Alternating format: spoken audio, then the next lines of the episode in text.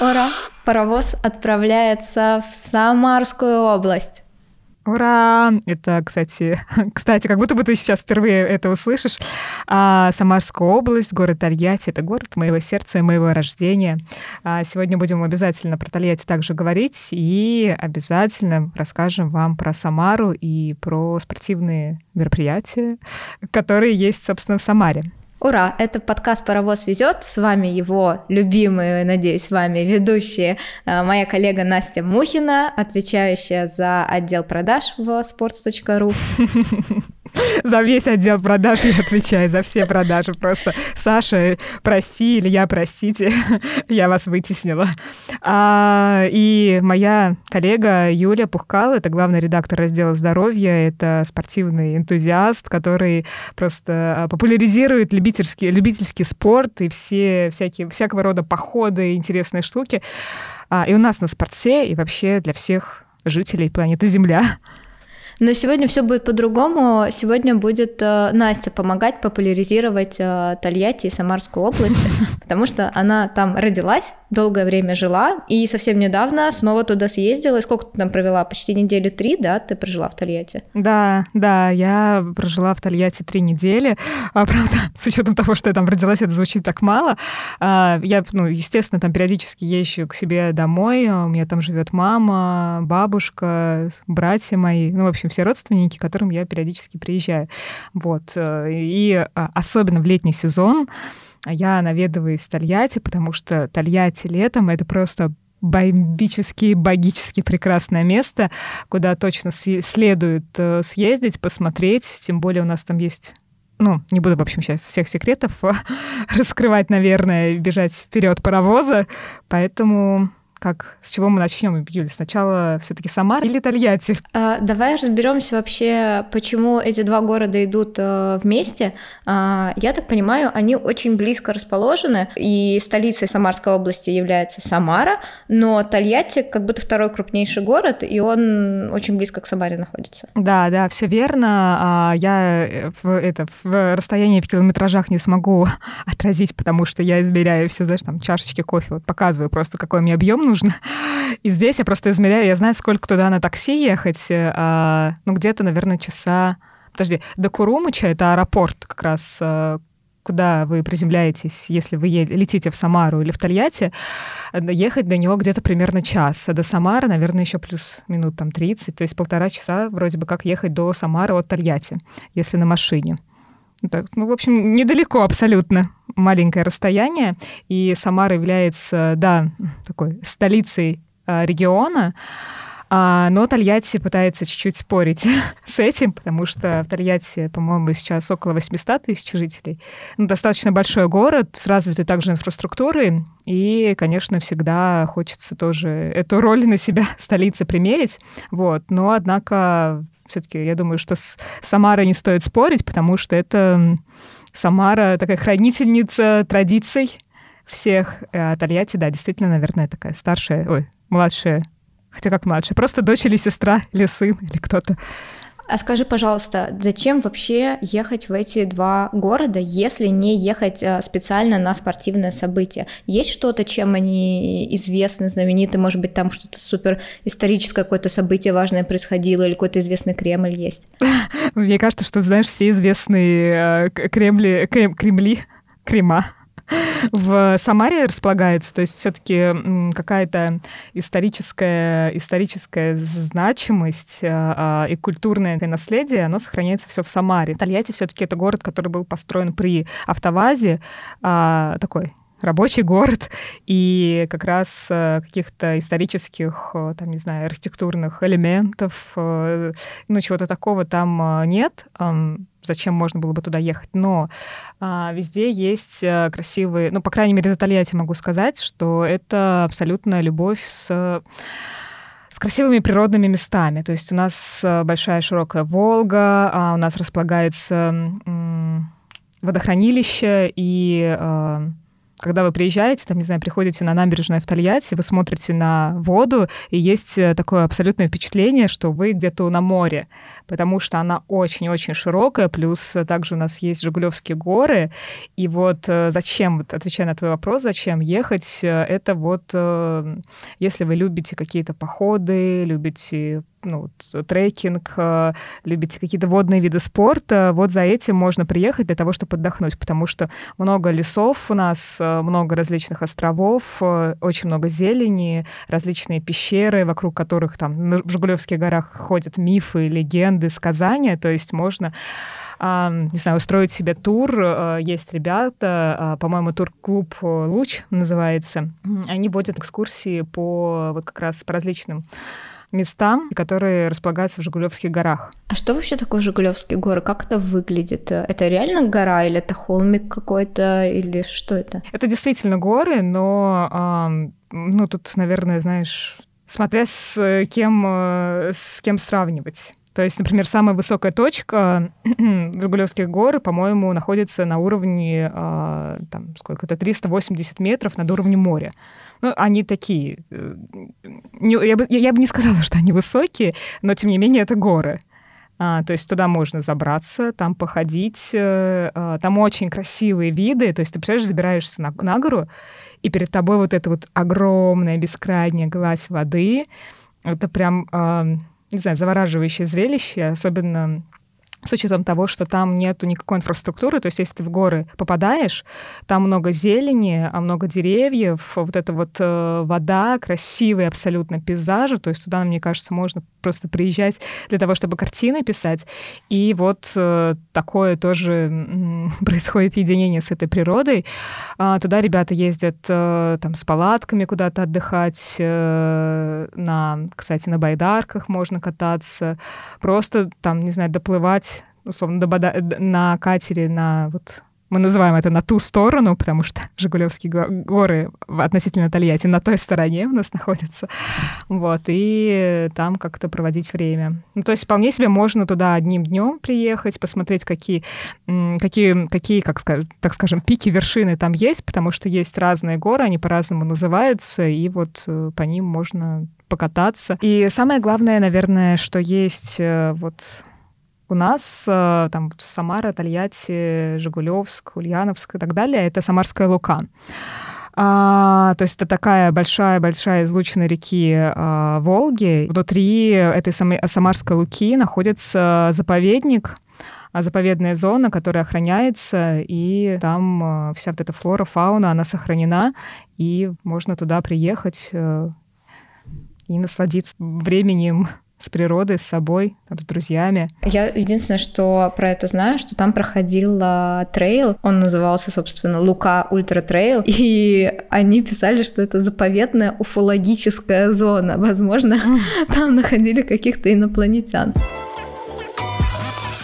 Кроме этого ультратрейла, по территории заповедника проходит еще экологический марафон «Самарская Лука». Он в этом году состоится 1 октября уже в 31 раз. И в организации этого забега, кроме Национального парка, администрации Жигулевска, местной федерации легкой атлетики, принимают участие и местные комьюнити. Например, местные школы бега, Ран-студио Самара, беговой клуб Андромеда, ну и, собственно, сами организаторы Волгамен. Это люди, которые вдохновились бегом. Он так поменял их жизнь, что теперь они готовы вкладывать свои силы и помогать другим новичкам тоже влюбляться в бег. Поэтому ребята организуют забег, проводят серии открытых тренировок, чтобы научить новичков правильно бегать. Благодаря таким энтузиастам, как они, развивается бег в стране. Если вы тоже вдохновляете других на занятия бегом, не упустите шанс стать амбассадором компании Demex. Для этого не обязательно организовывать свои забеги или владеть беговым клубом. Возможно, вы просто рассказываете друзьям в соцсетях, и они вдохновляются вашим примером. До 4 июня вы можете подать заявку и рассказать о себе на специальном сайте проекта. Ссылку мы оставим в описании подкаста. С 5 по 19 июня пройдет народное голосование, после чего эксперты от компании выберут главного победителя. Он уже станет амбассадором Demix и получит рекламный контракт, комплект беговой экипировки, съемки в рекламе и многое другое. Дерзайте, заполняйте анкету на сайте проекта и рассказывайте, как сильно вы любите бег. Первое, что я бы рекомендовала зачем ехать вот, ну, в, в этот регион к нам, к нам, добро пожаловать, а, это чтобы посетить Самарскую Луку, это сто процентов. Обязательно по всем молодецким курганам, на катере, а, поездить, забраться на эти горы, посмотреть на виды с этих гор. Ну, туда, там надо быть. Это, это прям вот великолепное зрелище. И причем ты действительно чувствуешь вот э, опять э, Дорогие слушатели, я как преподаватель йоги, я просто не могу игнорировать слово энергия, вообще не могу. И вот э, когда ты там находишься, ты действительно чувствуешь вот что ну, какое-то что-то необычное такое. Вот это вот как вот ты рассказывала про Байкал. Вот, вот это очень похожее ощущение, вот э, что-то такое есть, что-то такое загадочное, что-то вот твое. Поэтому очень рекомендую посмотреть что, в интернете, чем заняться в Самарской Луке. А вы классно очень отдохнете. И, кстати, кто любит ходить с палатками, допустим, а, тоже много мест. А, возможно, можно там уточнить у местных людей, кто там живет, э, куда лучше поехать, но вариантов достаточно много. И вот ты просыпаешь, ставишь палатку, просыпаешься в лесу, спускаешься к реке, а, не знаю, умываешься, принимаешь солнечные ванны, потом делаете а, какой-то, не знаю, на газовой штучке а, там, завтрак себе готовите, все это с видом. Ой, ну это очень прекрасно. Мозг отдыхает на все сто процентов. Я вот вспоминаю свою последнюю поездку благодаря моему брату, двоюродному Андрею. Вот он с меня вместе с женой туда ездили, меня брали, и мы там, по-моему, две ночи оставались. А еще ночью светит яркая луна, которая отображается вот на этой поверхности воды. Ты вот, вот как не на горе, ну как бы так на пригорке, вот в лесу находишься с этой палаткой, вода там в темноте поблескивает, эта тишина, какие-то там сверчки, что-то такое. Звуки, они в любом случае есть. Ну вот за этим ехать точно надо, если не проходит никаких э, спортивных мероприятий. Вокруг Самарской Луки проходит э, такой известный водный туристический маршрут, который называется Жигулевская кругосветка. Все дело в географическом курьезе, благодаря которому можно выплыть из одного места, проплыть по течению 140 километров вокруг вот этого э, островка, где находится Самарская Лука, и вернуться в то же самое место, откуда вы маршрут начали.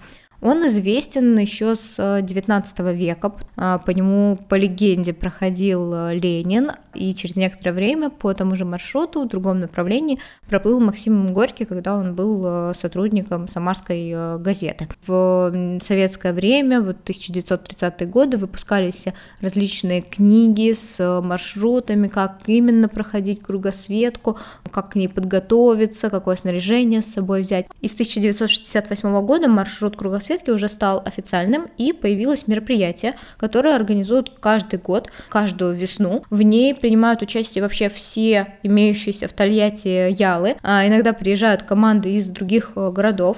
Команды начинают готовиться к кругосветке заранее, где-то за полгода, за несколько месяцев заранее арендуют ялы.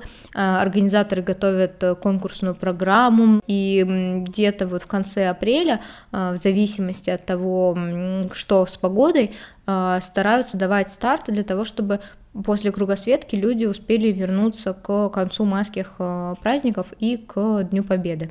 Традиционно кругосветку проходят на ялах. Ял – это такая легкая парусная лодка, выполненная из дерева. На ней всего одна мачта, и когда ветер есть, можно двигаться под парусом. Если же ветра нет, то мачту снимают, убирают, а экипаж шестиместной лодки начинает грести с помощью весел. Есть различные варианты, как проходить такой маршрут. Не обязательно проходить его именно во время массового мероприятия и на Яле, хотя это тоже классно, потому что есть программа, есть э, разные конкурсы, соревнования между экипажами, все, что придумывает туристический клуб, который сейчас кругосветку проводит. Это сплочает команду, это позволяет лучше, интереснее провести время. Так вот, маршрут известен, можно проплыть его в любое время самостоятельно, например, на байдарке или на сапе, а может быть даже как пловец. Я участвовала в совершенно уникальном э, заплыве Эксвотер Самара, ее еще называют Жигулевская кругосветка. Рассказывает Наталья Васильева. Это пятидневный плавательный марафон на ручках, на ножках, потому что иногда спрашивают, на чем вы плыли. На ручках, на ножках. Первый раз я э, участвовала за прошлым году, э, случайно попала э, в команду. Было очень интересно, э, необычный формат – спали в палатках, каждый день плыли там от 30 до 40, по 2 километров. И на следующий год я уже собрала команду пловцов зимних. Мы единственные, кто проплыли Эксвотер Самара без гидрокостюмов. Вода теплая для нас, там 21, наверное, градус была. Ну, удивительно, конечно, все. Во-первых, вот это единение душ – то, что ты целый день э, в лодке и посмеялся, и поплакал, и поплавал, и размялся, и подремал. А мы чередовались каждые 30 минут. Виды потрясающие. Память на телефоне заканчивается моментально – из интересного это то, что каждый день была другая вода. Ну, вроде бы, ну, Волга, Волга. И... А каждый день она была разная. То волны, то штиль, то теплая, то с какими-то холодными потоками. Из трудного для меня, наверное, это то, что спали э, в палатках. Я люблю все-таки комфорт на постели волонтеры для нас собирали палатки, нам все подготавливали, то есть мы вообще не думали о том, что нам поесть, куда нам поставить палатку. На каждой лодке, на ял, это назывался ял, у каждого яла был рулевой или капитан, тоже нам очень повезло. На финише тебя встречают как победителя, то есть ты каждый раз э, через ленточку пробегаешь. Мы чередовались, у нас каждый э, стартовал, и каждый э, финишировал. То есть кто-то начинал день, ну кто-то другой заканчивал. И у каждого получилось, что он был и первым, и завершающим заплыв.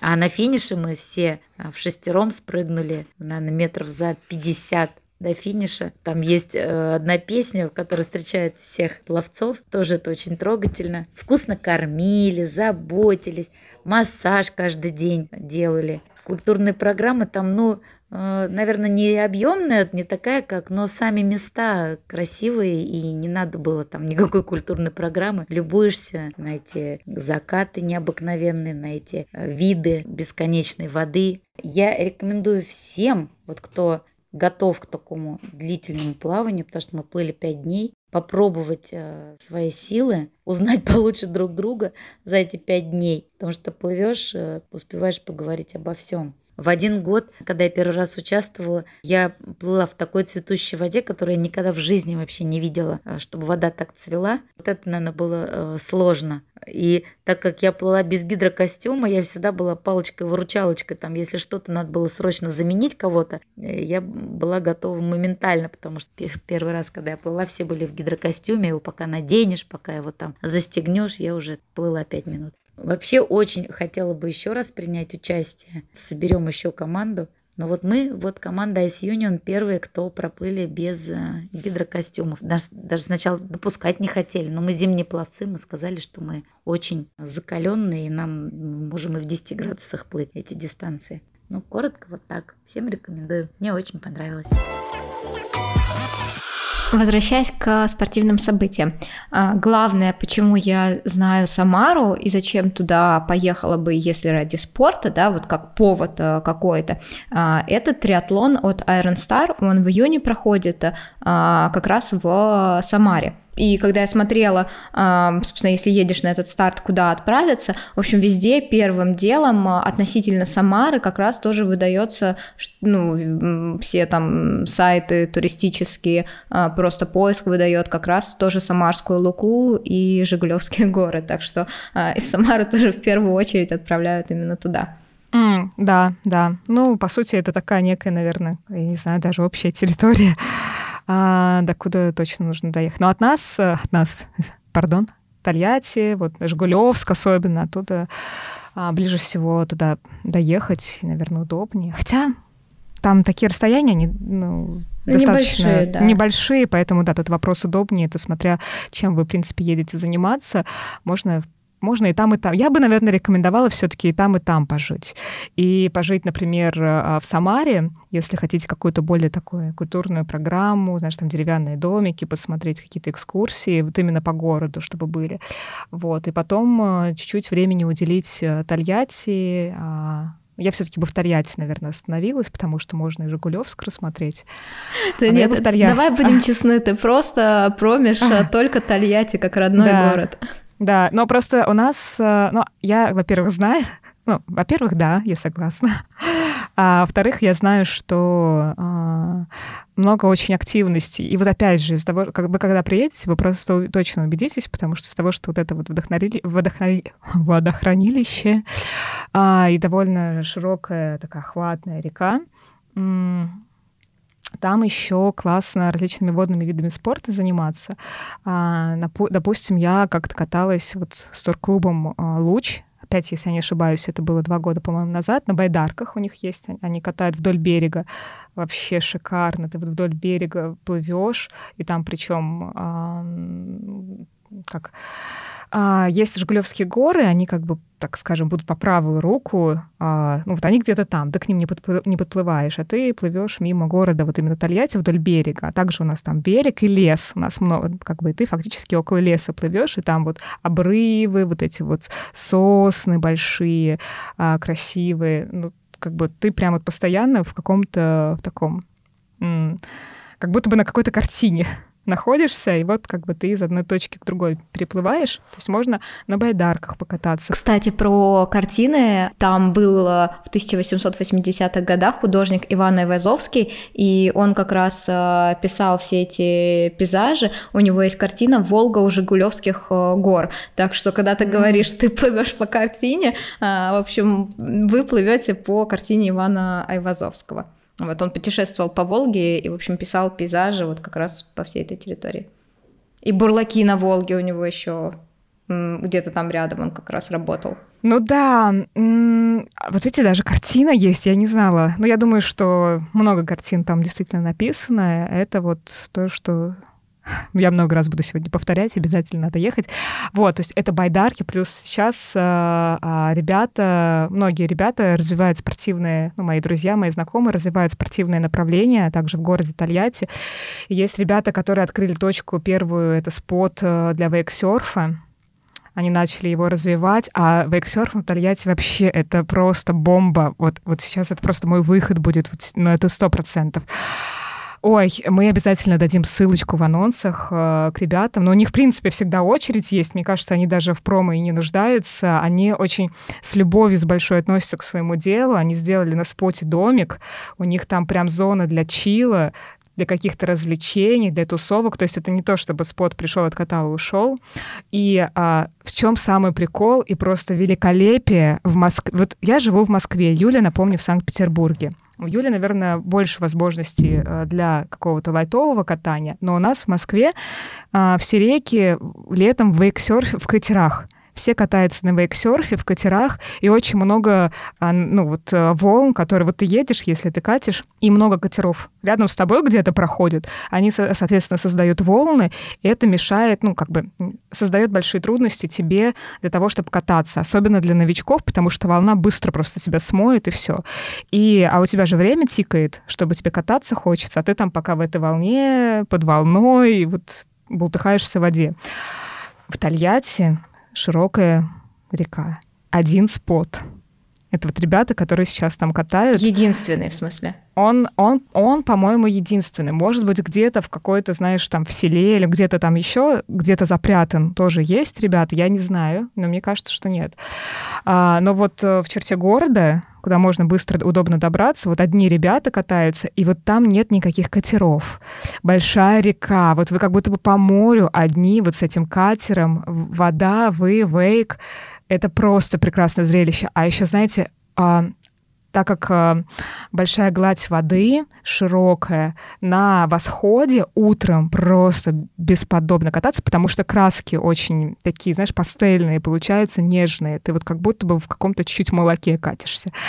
А вечером там тоже бывает когда солнце, ну, во-первых, закат, там вот эта солнечная дорожка по всей воде, и ты просто ну, в каком-то отлете, ну, очень красиво. Ты снова в картине катаешься, и иногда там бывает такое, даже не иногда, а очень часто, когда солнышко чуть заходит, и а, небо отражается в воде, и такое, знаешь, тоже пастельные какие-то краски, фиолетовый, голубой, и вот это вот все везде так. То есть у тебя вот небо, а, вода такие, и тебе вот кажется, что ты хочешь просто эту воду лизать, ну вот или мазать. Вот я даже, мне сложно это передать, это очень красиво, и вы там одни, то есть вам никто фактически не мешает. Это а, мало того, что просто эстетически красиво, это вашему прогрессу никак не мешает. То есть вы катитесь и катитесь себе. Ребята там, тренера очень такие, ну, радушные, добрые, они прям много помогают.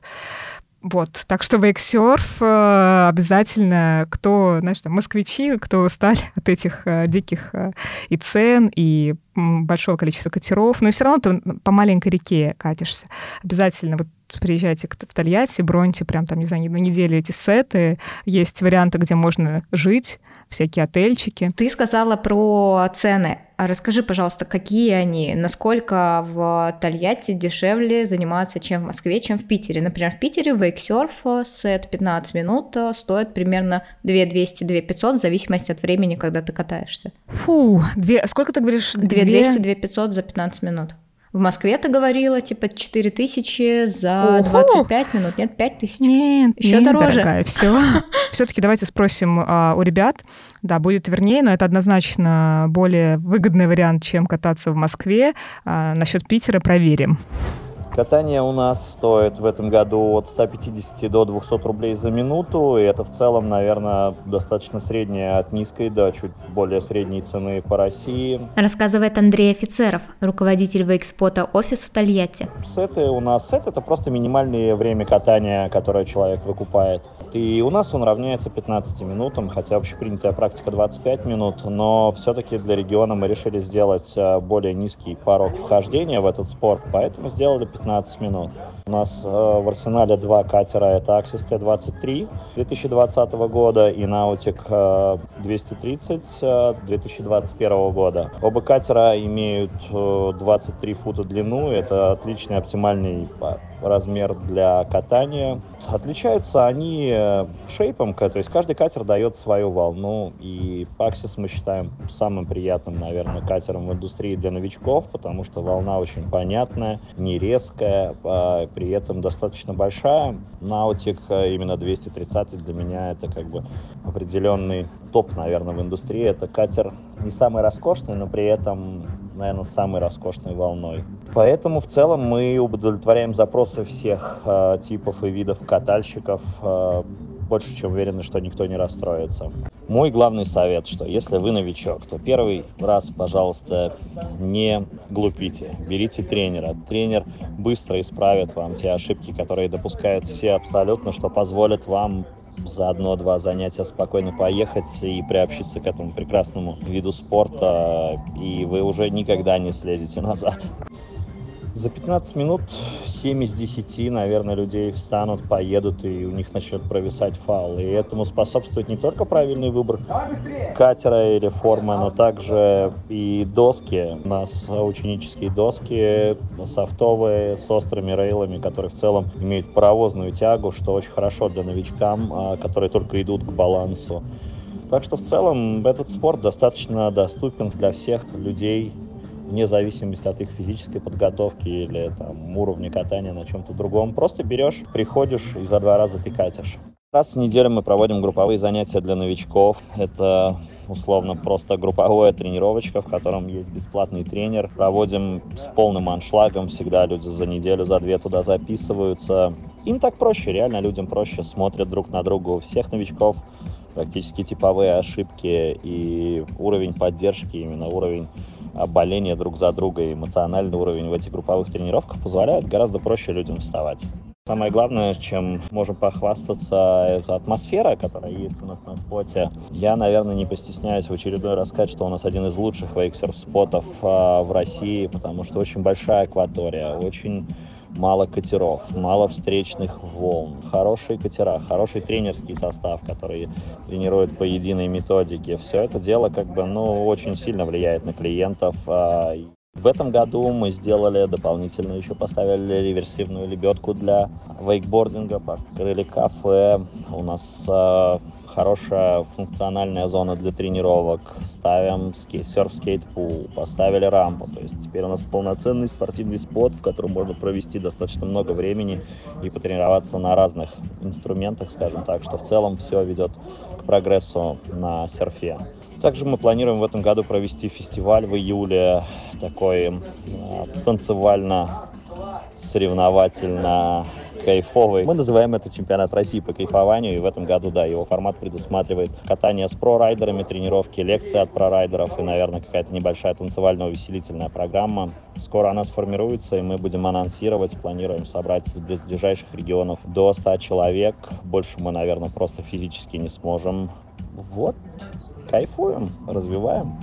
Хорошо. А что по времени э, года, когда начинается сезон, когда вот можно лезть э, в реку? А на всякий случай для тех, кто не знает, что такое вейксерфинг, ты, э, у тебя есть катер, который едет по реке, создает волну за собой с помощью такого специального приспособления, и вейксерфер встает на доску и, соответственно, катится внутри вот этой вот созданной э, волны, да, то есть ему не нужно, как обычному серферу, ждать, когда же придет э, нужный ветер и создаст эту волну для него, потому что для него ее создает э, катер. И, соответственно, ты периодически оказываешься в воде, когда заканчиваешь кататься, когда, ну, собственно, встаешь на эту доску, да, ты прыгаешь с катера в воду, получается, болтаешься в воде, и вот в момент, когда ты стартуешь, ты там ставишь ноги на доску, тебя автоматически инерцией поднимает на, на доску, но ты какое-то время проводишь в воде. И, соответственно, сезон обычно начинается, когда вода прогревается хотя бы до какой-то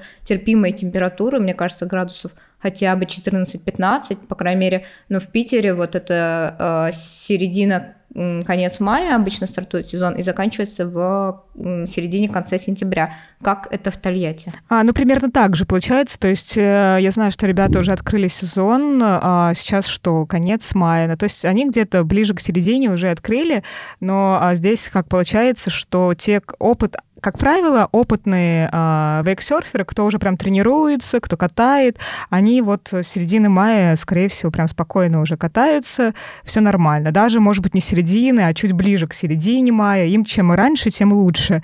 А, они просто там упаковываются потеплее в гидрик, а, ну, готовятся как-то. А люди, которые только начинают, естественно, им по приколу в теплой воде, кататься, и вот чуть-чуть морозится в холодный, под, ну, под ветром, ну, неинтересно.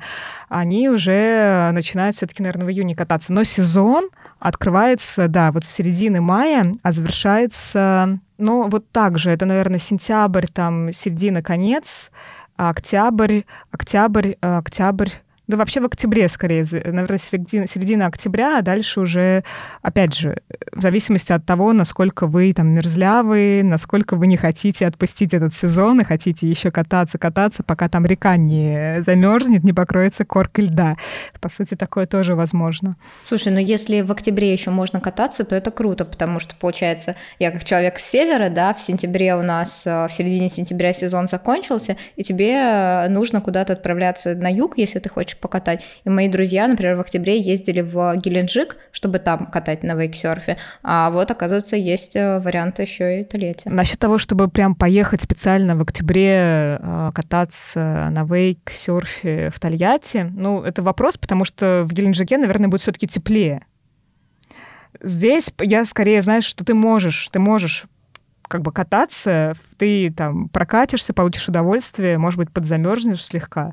Но вот это абсолютно уже зависит от э, ну, устремления человека, потому что я помню, что я как-то в конце октября, ну, правда, в Москве каталась на вейке, закрывала сезон, там буквально 30 октября было, было довольно прохладно, был дождь, я такая пошла, но у меня была, знаешь, такая цель. Мне, был, мне хотелось покататься, я покаталась, я тогда как-то чему-то еще научилась побольше.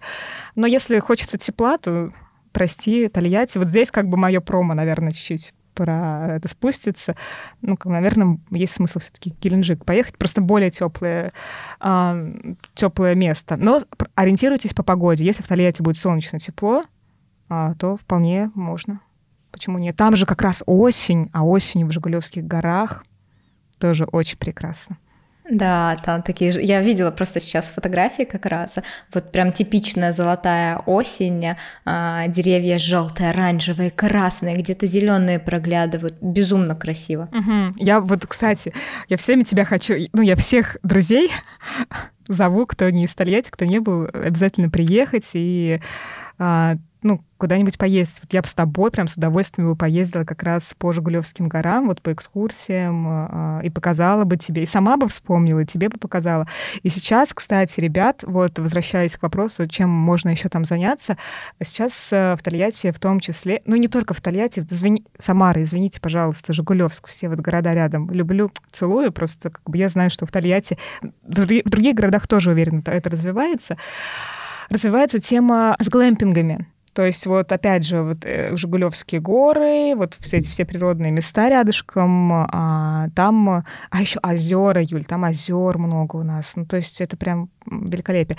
И там ставят э, сейчас по чуть-чуть глэмпинги. Вот у нас, по-моему, два глэмпинга уже сделали. Вот они такие модные, навороченные, ты природа, и вот э, приятные люди, приятная компания, там вот эти костерки вечерние, классные такие, в какой-то стиль, бога стиль какой-то, знаешь, вот, вот эти глэмпинги, ну вот такой вот отдых какой-то, знаешь, когда хочется отдохнуть душой. Но, кстати говоря, у нас же достаточно хороший ветер случается, опять же, вот в Тольятти. И у нас много, а, во-первых, яхтсменов, у нас там даже яхтенная школа есть, а, обучаются их смены, и а, много кайтсерферов, или кайтбордеров, короче, кайтеров. Кайтеров, да. Кайтеров, да, правильнее, наверное. То есть там довольно благополучная ситуация для того, чтобы еще покататься на кайте. Вот, кстати, с кайтом вот любопытно, потому что это все только плюс-минус развивается. Я вот два года назад искала, прям, знаешь, когда начала в Москве заниматься вейксерфом, я приехала в Тольятти и такая, так, если в Тольятти вейксерф, где, где, где? Я не знала. Потом я поехала кататься просто на яхте. Кстати, вы можете арендовать яхту и просто покататься по, по Волге, подъехать к Жигулевским горам. Это тоже блестящий а, такой досуг будет. И вот как раз мне капитан рассказал, что да, есть типа ребята, я видела, что они катают, и я их вот так, типа, знаешь, нашла по своим. А, и вот набрела на офис Wakesurf. Но вот про эм, кайтсерф я как-то особо не слышала. Мы когда статью писали, я там ссылку на ребят из Тольятти ставила. Да, да, они есть, все верно. Как бы я не отменяю, но к тому, что э, как будто бы вот то ли это в моем инфополе так, то есть я вижу ребят, которые катают на вейке, а как будто бы если ты хочешь на кайте покататься, скорее всего, а, это уже как бы воспринимается как более сложная история. Вот мы писали, потому что а кайтинг, ну, у тебя этот сам кайт, крыло, да, у тебя там какая-то из досок, то, то есть это более сложное по управлению, и туда как будто бы приходят прям те, кто в какой-то тусовке или кто уже общается с теми, кто катается, знаешь, то есть там какая-то проходка более узкая, э, в это в горлышко надо попасть. То есть туда могут попасть все желающие, безусловно. Но вот именно в информационном поле как-то как будто бы меньше видно и меньше разговоров про кайтинг непосредственно. Хотя в Тольятти он есть. Я думаю, что просто он не так, знаешь, в плане маркетинга прям сильно развивается. Ну, как и во многих случаях, такое ощущение, что тебе просто нужно самому заинтересоваться, ты сам вбиваешь э, кайтинг, э, название города и узнаешь про них. Либо ты приходишь к ним кататься там на сапбордах, потому что я сейчас посмотрела, у них э, катание на сапах тоже есть, у них и виндсерфинг есть, и все такое. Ты приходишь на один какой-то вид, с которым ты знаком, тот же сап, да, и, так, и узнаешь от инструкторов, что, о, а эти же ребята еще и на кайте учат тебя кататься. Угу. Да, да, то есть, да, кстати, виндсерфинг это тоже все есть э, в Тольятти. А, ну вот, видимо, это как э, сейчас модно довольно вейксерфом заниматься, и это просто, ну, достаточно просто. Вот, а остальное кажется более сложным, хотя вот мы, у нас действительно есть э, материалы, мы и в других подкастах рассказывали, что а, это, это кажется, что так сложно все, но вполне возможно научиться. Чтобы узнать больше о кайтинге, Послушайте выпуск о Золотом кольце России.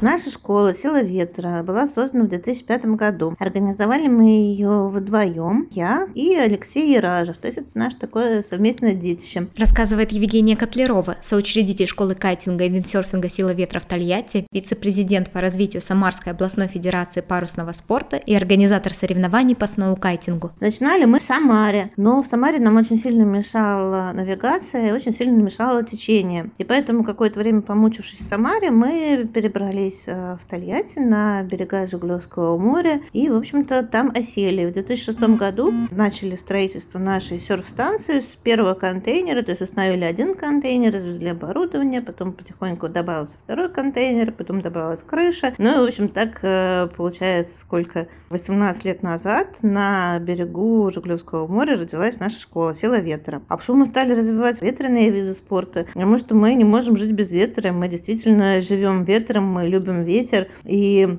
это наша жизнь. То есть я не могу себе представить вообще как бы без этой стихии. Я тренируюсь на парусном катамаране «Торнадо».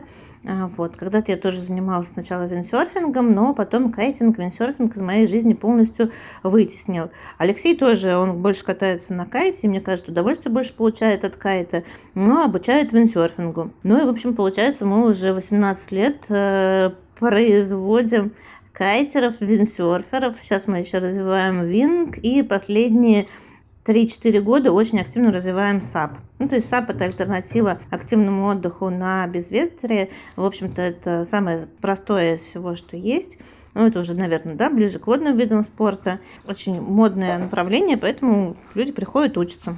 А я все-таки на 100% адепт кайтинга. То есть я безумно люблю кайтинг зимой, а, летом. И для меня это более многогранный вид спорта, потому что кайтинг, он существует не только в 2D плоскости, он существует в 3D. То есть мы можем кататься по горам, мы можем заезжать в гору, слетать с горы, мы можем совершать головокружительные прыжки.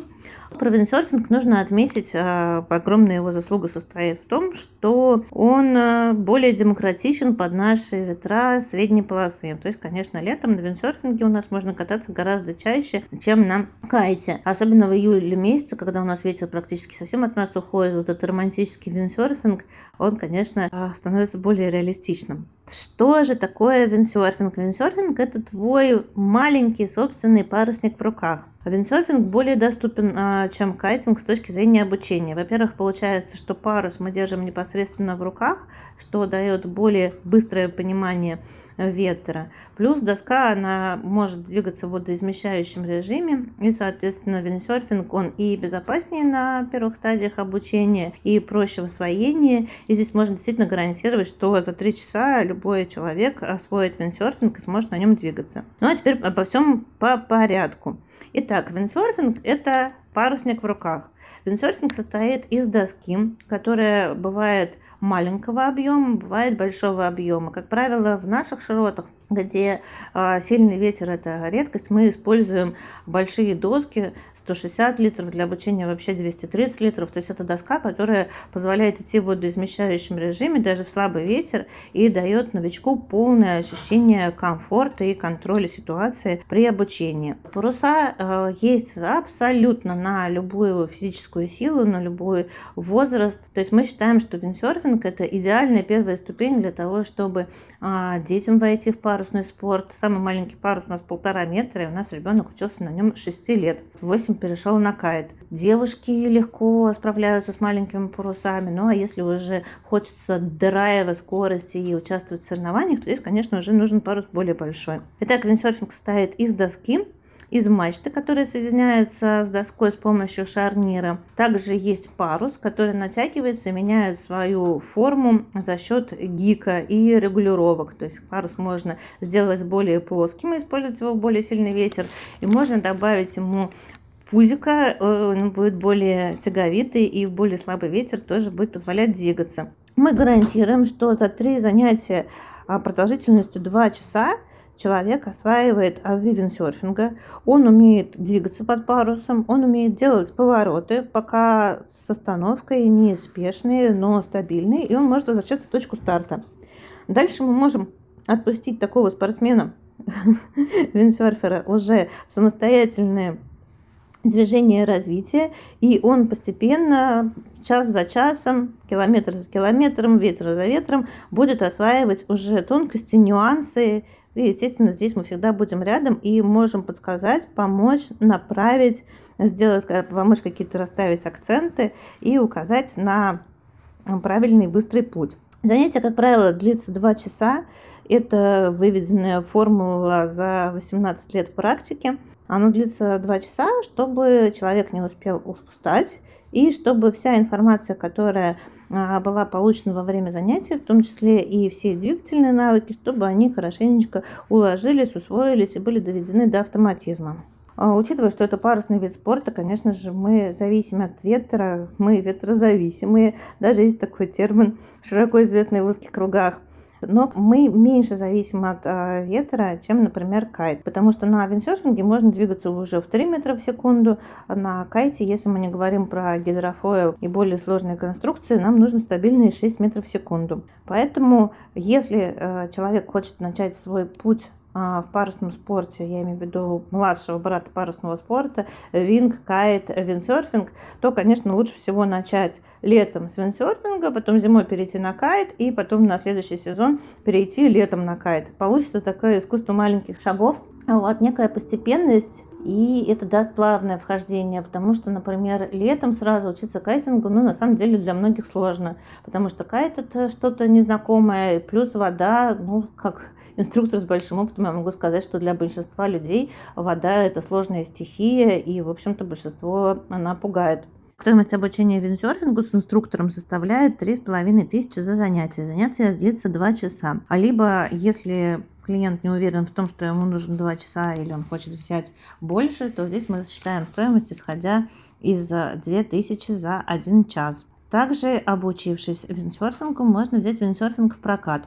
А, час проката стоит 700 рублей, 2 часа стоит 1200 и 3 часа стоит 1500 рублей. Оборудование все качественное, подходящее под наши условия средней полосы, под наши не совсем сильные ветра, так называемый болотный виндсерфинг. Это наша такая шутка ветрозависимых. Так что ждем вас на берегах Жигулевского моря в городе курорт Тольятти. Видишь, какое разнообразие, чем можно заняться? Согласна. А, ну, ты мне уже давно продала Тольятти как а, город водных видов спорта, всего, что связано с а, водой и ветром.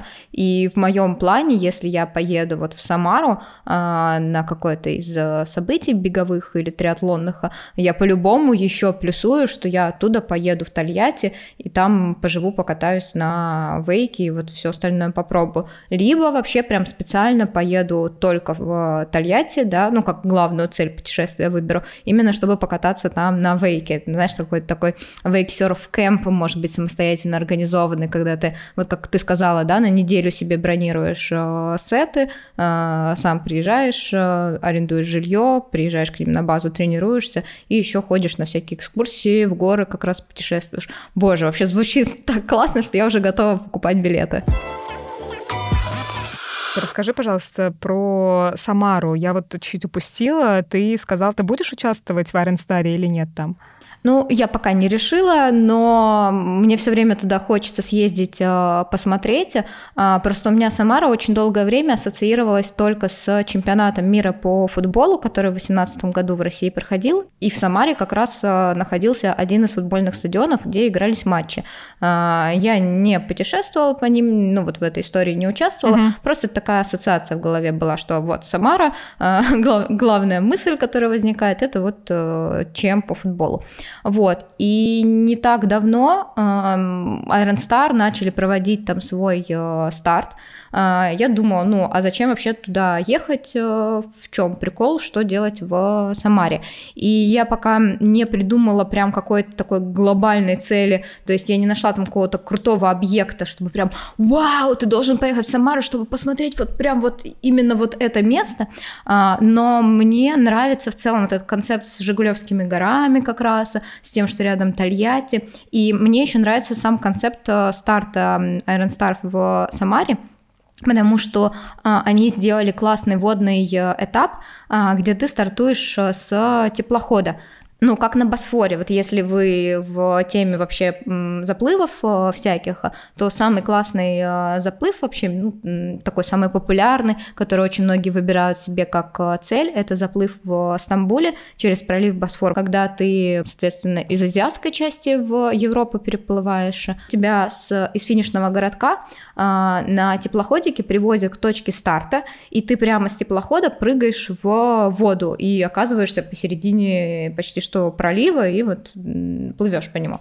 Вот. И на старте Iron Star Самаре они как раз так же сделали, то есть э, все три атлеты садятся на теплоход, он отплывает э, к точке старта по реке, да, и там вы прыгаете в воду, то есть старт не просто с воды, да, когда вы, то есть есть несколько форматов старта в триатлоне, когда вы стартуете с берега, и вы толпой, либо такими частями по несколько человек забегаете с пляжа, либо там с какого-нибудь понтона прыгаете в воду. Есть вариант старта с воды, когда вы все спускаетесь на воду, если там, ну, мелко, например, у нас а, есть триатлон в Выборге, вокруг Выборгского замка, и там как раз все спускаются с пляжика у замка в воду, болтаются в воде, потом звучит гудок, и вот в этот момент все стартуют уже с воды. А здесь такой микс-формат, да, то есть ты вроде бы и уже на воде, но тебе не нужно болтаться в воде, ты прыгаешь а, с теплохода, и там какая-то платформа, высота, это тоже какое-то преодоление страха, да, если ты боишься прыжков, тебе нужно прыгнуть так, чтобы у тебя очки не слетели.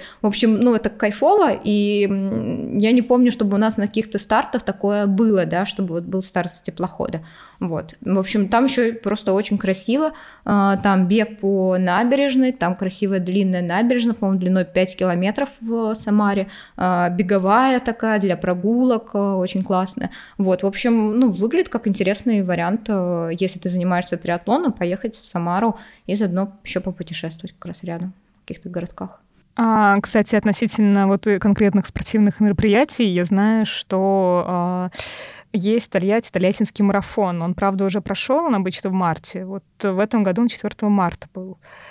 Ты вообще что-то слышала о нем или нет? Слушай, про Тольяттинский марафон просто слышала, что вот есть такое событие, только это лыжный марафон, а, да, не беговой. А, он довольно известный, да, но он лыжный. А из бегового в Тольятти есть эм, полумарафон, а, но я когда искала информацию, по-моему, ну, нашла, что он э, в последний раз в 2021 году проводился, и, видимо, в 2022 они решили не не проводить. Ну, в Самаре наверняка больше таких спортивных э, каких-то стартов э, существует. Тут, э, честно говоря, я даже, ну, у меня мало очень информации, но наверняка ты точно, наверное, знаешь, посмотрела уже, что есть в Самаре, помимо Iron Star. Там действительно есть команда, которая называется Волга Мэн. Они организуют беговые события, их довольно много в течение года, но я бы выделила три – это Самарский международный марафон.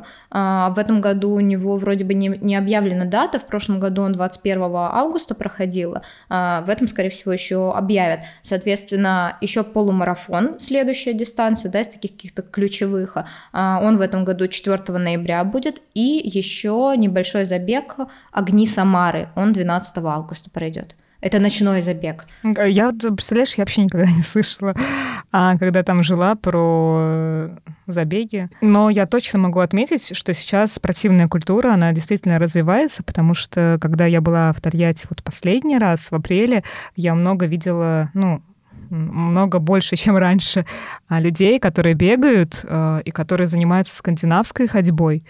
То есть э, Просто Тольятти, там особенно в 90-е, это АвтоВАЗ, это весь криминал вокруг АвтоВАЗа, и, ну, там вообще можно почитать, кто увлекается всякими криминальными штуками, там есть что посчитать. Иногда думаешь, да как я вообще выжила в, этих условиях. То есть ни до какого спорта. Но я думаю, как во многих раньше городах такое было, там, наверное, ну, то есть увидеть кого-то бегающего, ну, это просто... Я в жизни не видела. А сейчас я приезжаю, я вижу людей, которые бегают в парках, не в парках. А, по городу нет особо каких-то обустроенной инфраструктуры для бега. Плюс э, Сейчас ты меня это поругаешь. Сейчас меня даже раньше где-то медведи часто, а тут у меня собаки.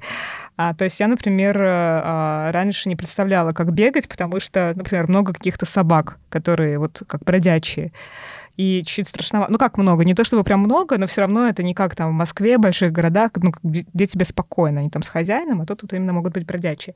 Как-то инфраструктура, она не совсем вообще для бега, то есть ты как бы бежишь, бежишь там вдоль дороги и так далее, но становится больше людей, которые все-таки этим занимаются. Опять же, вот это скандинавская ходьба с палочками, даже бабушки выходят, очень приятно за этим наблюдать, как город развивается, и плюс еще это про Тольятти.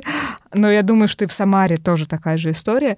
И а, у нас, кстати, в Тольятти сейчас начали строить шикарную набережную. Дай бог, чтобы все сохранилось, а, чтобы ничего не унеслось вообще шик. Я так наслаждаюсь там. Ее будут делать в три этапа, она будет достаточно длинная. Вот, но то, что есть сейчас уже, ну, это прям большая благодарность. И это очень классно. Причем я вот сравниваю даже в Москве, я здесь куда-нибудь там хожу, я не везде видела, ну, та, такую облагороженную набережную, так круто сделанную. Можно к чему-то придраться всегда, но там прям, знаешь, там просто даже там стильные красивые лавочки. А, там посадили деревья цветущие, сделали фонтаны. Ну, как-то сейчас что-то с э, этой с набережной, ну, как бы с песком с, именно будут делать. Скорее всего, там как-то это тоже облагородит, чтобы там можно было загорать, потому что мы раньше в детстве всегда там проводили время, загорали.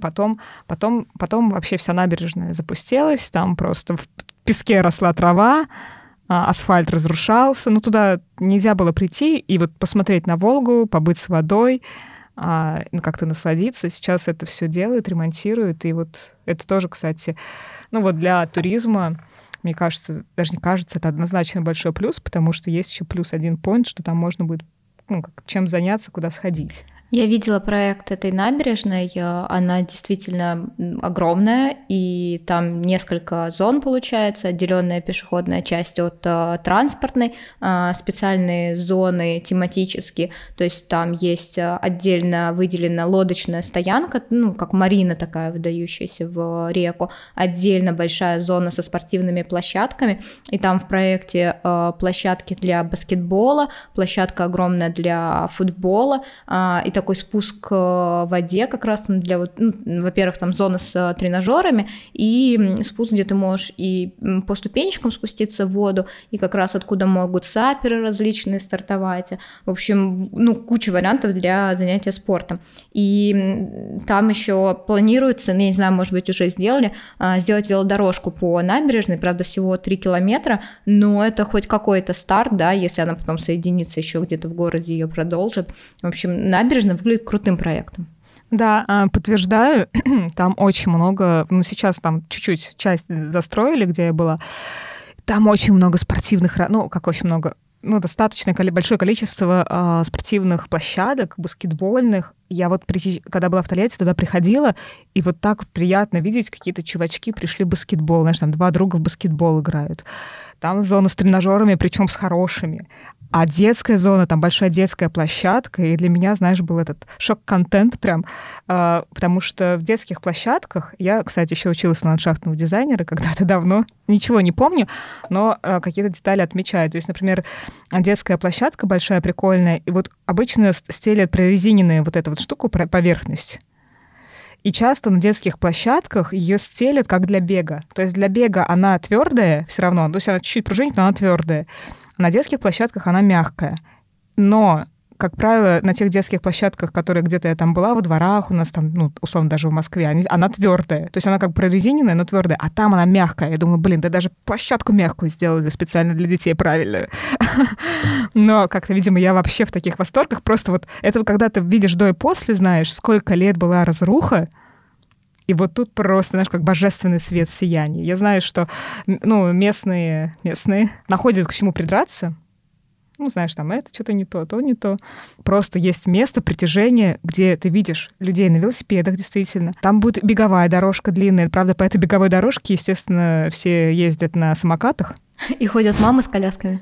Им ходят мамы с колясками. Ну, там как-то бегунов нет. Она, видимо, потому что еще очень короткая как бы там нет смысла бежать пока что по ней. Вот. Но когда будет, надеюсь, что все-таки все поймут, что это для бегунов, потому что ну, для меня это, вот я не знаю, Юль, как для тебя, кстати, а для меня это прям боль иногда, потому что когда я вот в те разы, когда я выхожу побегать, там мне, мне нравится на Ходынке у нас, э, ну, в Москве парк Ходынское поле, и там вот эта дорожка, по которой все время кто-то идет. А я когда уже устаю, и вот они, вы знаешь, вот, вот по ширине всей этой дорожки идут несколько человек, и вот чтобы их оббежать, это надо чуть-чуть спуститься ну, с этой дорожки, а когда ты уже устал и бежишь, бежишь, бежишь по этой инерции, даже спуститься вот чуть-чуть, даже ну, там, на 5 сантиметров, как-то тебе это существенно.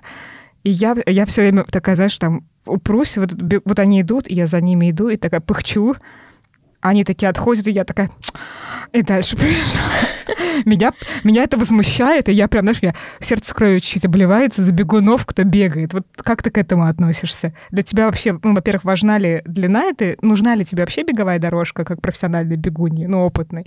И вот как ты относишься к людям, которые по этим бег, беговым дорожкам ходят? Ну, я просто избегаю таких э, дорожек. Э, я предпочитаю бегать э, где-то по... Ну, то есть у меня просто в Питере рядом таких дорожек э, нет. Меня эта проблема не сильно волнует, но вообще в целом бегуны, а, кто по таким бегает, да, жалуются, и мне кажется, ну это просто а, вопрос а, критической массы и какого-то, не знаю, воспитания людей, скажем так, то есть если человек ходит с коляской по дорожке, и его каждый день встречаются бегуны, которые говорят ему, сойди, сойди, ты мешаешь, это дорожка для бегунов, в какой-то момент он это выучит и просто перестанет пользоваться этой дорожкой. Ну, возможно. Правда, мне кажется, что все равно подавляющее большинство просто спускается с дорожки, ну, оббегает этого человека, поднимается на дорожку. И я думаю, что этот сам человек думает, ну, ему же не сложно там сойти с дорожки обратно зайти. Ну, как бы король же. А это оказалось, ну, это сложно, потому что у тебя так этот чуть-чуть даже маленький перепад высоты, он как будто бы чувствительный очень. Ну, короче, мне кажется, тут решение проблемы только в том, чтобы об этом э, говорить, э, говорить э, открыто, без агрессии, просто чтобы люди это узнавали. Мы про это и статьи писали, у нас была серия статей про этику бега, этику бега в манеже, этику бега на улицах. Э, мы там рассматривали такие вопросы, как можно ли бежать по улице топлес, да, ну, не девушкам, а парням, вот, и как раз вот всякие вопросы, в том числе и с э, дорожками связаны, а, вот, и там в комментариях, о, это было такое огромное обсуждение, вообще, а кто-то, ну, кто-то, может быть, не прокомментировал, да, но узнал, что, а, оказывается, когда я хожу по такой дорожке, я бегунам мешаю, то есть у нас высказывались бегуны э, разного уровня опыта, вплоть до спортсменов, там, тренеров, а они как раз рассказывали, как, почему это мешает. Вот, и для кого-то из людей это было открытием. А, вот, и поэтому, мне кажется, нужно про это говорить прямо на дорожке, без агрессии, да. А, уйдите, пожалуйста, простите, это дорожка для бегунов, вот нам ну, неудобно, некомфортно. И просто говорить об этом где-то в общественном пространстве, СМИ и так далее, в тех же соцсетях, не стесняться про это писать, рассказывать, но, повторюсь, без агрессии. Но меня, кстати, очень заинтересовала история с топлес. А что, а в итоге как по этике мужчина можно топлес бегать или нет? Ну, если ты бежишь по городу, а не по стадиону, то все-таки это ну, не очень прилично. Но как то же самое, что человек бы гулял топлес по городу. Представь, в центре города человек, который э, бежит с голым торсом или идет, просто гуляет. Да, я поняла. А если на набережной, это можно уже топлес бегать? Я переживаю такая, так, а мне, мне нравится на зону. А, поняла. Но вообще это очень симпатично. Вот ты сидишь, и топлес симпатичный бегун пробегает. Красота. Ну вот это вопрос э, все-таки территории, да, больше ли она городская или больше она спортивная. То есть э, тут еще есть вопросы этики некоторые которые, mm-hmm. где нет конкретного ответа. То есть, допустим, вот если человек тренируется строго на открытом стадионе, да, там с легкоатлетическими дорожками, там все понятно, он выполняет работу, это место четко для спорта, он может там бегать а, с минимумом одежды, а, вот. А когда это все-таки вписано в городскую среду, тут уже вопросики возникают. Мне было очень приятно рассказывать про Тольятти и про Самару, и про свои родные места. И хочется сказать, дорогие слушатели, дорогие друзья, что э, скорее я бы рассматривала Самару и Тольятти и поездки туда не как э, города, в которых вы будете, там, не знаю, топтать свои кроссовки дико просто и смотреть э, по сторонам постоянно, а это не для того, чтобы, наверное, смотреть, а для того, чтобы просто побыть, остановиться, а, и увидеть все, что находится вокруг вас, что вас окружает, и почувствовать себя. Мне кажется, такой вайб присутствует во многих городах а, небольших, расположенных а, как раз вдоль какой-то большой реки, вдоль той же Волги. А, я пока не была там в Саратове, в Волгограде, который ниже находится, да, там по течению или выше по течению мне кажется, там что-то похожее, да, это города не про какую-то там достопримечательность или эм, россыпь этих достопримечательностей, а про то, что ты приезжаешь, город на воде, классная атмосфера, и вот ты там э, находишься наедине с просто с тем, что есть в воздухе. Главное, чтобы выбросов никаких не было. У нас, кстати, лет химзавода. А, минутка реализма и а, возвращения к действительности. В общем, мы отправляемся дальше в города, которые тоже находятся на Волге. А, нас ждет Казань, Нижний Новгород и другие места, не переключайтесь, оставайтесь э, с нами, встретимся в следующих выпусках. Обязательно ставьте оценки нашему подкасту на тех подкаст-платформах, где нас слушаете. Пишите отзывы, пишите комментарии, свои советы и рассказывайте про кого и про какие виды спорта мы не рассказали в своих выпусках. Обязательно нас дополняйте. Мы очень ваши комментарии любим, ценим э, и используем их в дальнейших э, статьях у себя на sports.ru. Да, друзья, Спасибо вам за внимание. Всем любви. До новых встреч. Пока-пока.